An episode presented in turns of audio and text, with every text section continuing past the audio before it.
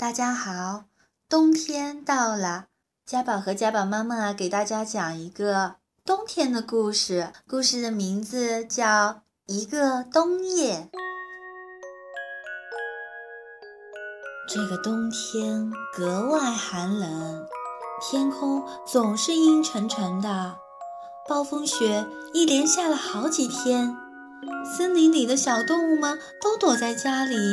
忍受着寒冷和饥饿，但是今晚肆虐的风突然小了很多，天空也变得明净起来。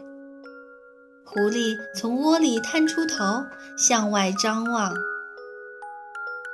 远处出现了一个孤单的身影，那是一只獾，它在月光下泛着银色的光芒。你好。獾温文尔雅地向狐狸问好：“我很饿，你能给我一些吃的吗？”狐狸皱了皱眉，尽管自己也没有足够的食物，但是看到獾的眼睛里流露出友善的目光，狐狸觉得自己必须帮帮他。等一下，狐狸说：“狐狸拿来了一些浆果。”谢谢。獾吃着浆果，脸上露出感激的微笑。然后他与狐狸告别，低头顶着凛冽的寒风，又走入雪夜之中。寒冷与饥饿让小老鼠难以入睡。正当它躺在床上翻来覆去的时候，突然听到外面传来了脚步声。这个时候谁在外面？他惊讶的屏住了呼吸。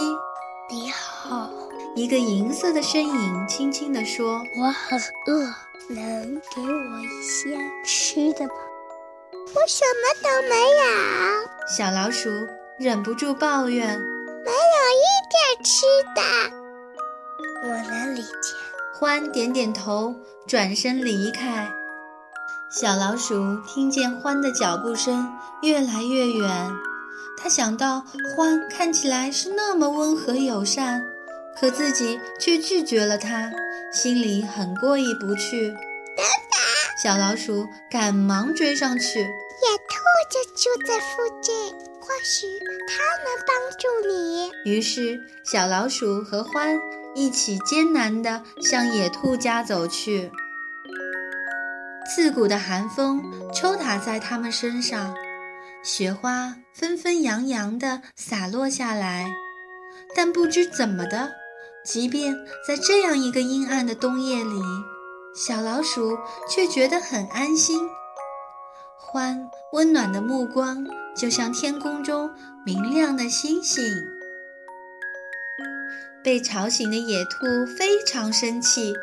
而且他也不想与人分享自己仅有的一点浆果。我知道现在很晚了，但是我告诉獾，你能帮他。小老鼠悄声说：“拜托了，他快要冻僵了，还在挨饿，而且我也快要被冻死了。”野兔终于同意了。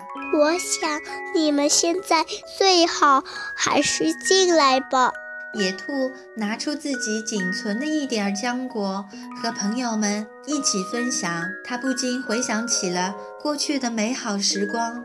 那时，他会和小老鼠一起分享所有的东西，他们度过了很多幸福的日子。那些逝去的岁月，多么令人怀念啊！很快就到了离别的时刻，獾谢过小老鼠和野兔之后，又独自上路了。没有了獾，野兔的小窝里又变得寒冷起来，而夜色也更深了。可怜的獾，现在外面肯定特别冷。小老鼠叹了口气，探出头看向寒冷的黑夜。希望它能平安。野兔的话语里充满了担心。就在这个时候，他们发现一个模糊的身影正慢慢慢的走过来。是狐狸！小老鼠叫道。你在干什么呢？野兔问道。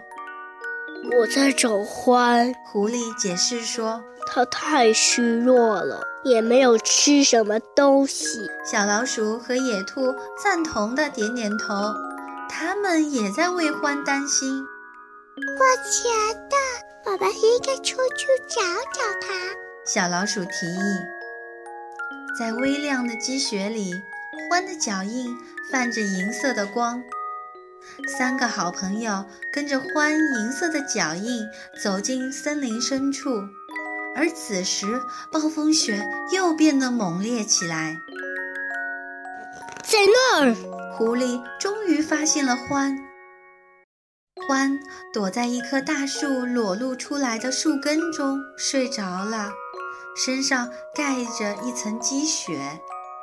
它肯定冻僵了。小老鼠倒吸了一口气，可怜的獾，我们得救救它！狐狸喊道。为了不吵醒獾，小老鼠和野兔悄悄地采集了一些柔软的苔藓和树叶给獾当床。狐狸挖了一个雪洞，用来遮挡风雪。他们一起为獾做了一个温暖舒适的小窝。然后他们依偎在一起，躲在这个临时的小窝里，互相取暖。风还在呼啸，雪也下得很大，但四个小伙伴挤在一起，做着香甜的美梦。第二天早上，獾不见了，剩下的三个小伙伴四处寻找。却只看到一串银色的脚印，一直延伸到很远很远的地方。不知道獾去哪儿了。狐狸说：“他会回来看我们吗？”正当狐狸一脸惆怅的时候，小老鼠兴奋地大叫起来：“快看呐，在那儿！”大家都吃惊地瞪大了眼睛。哇，有这么多的好吃的浆果呀！这礼物太棒了！狐狸完全被眼前的景象惊呆了，太神奇啦！小老鼠小声说。然后他发现了一张小纸条：“感谢你们对我的所有关怀，这些是给予你们的回报。”嗯，是花留下的。野兔叫道。我就知道它很不一般。这时候，太阳突然拨开云雾，将温暖的光芒洒向大地。无数的雪花在阳光下熠熠生辉，就像欢微笑的眼睛中闪烁的光芒。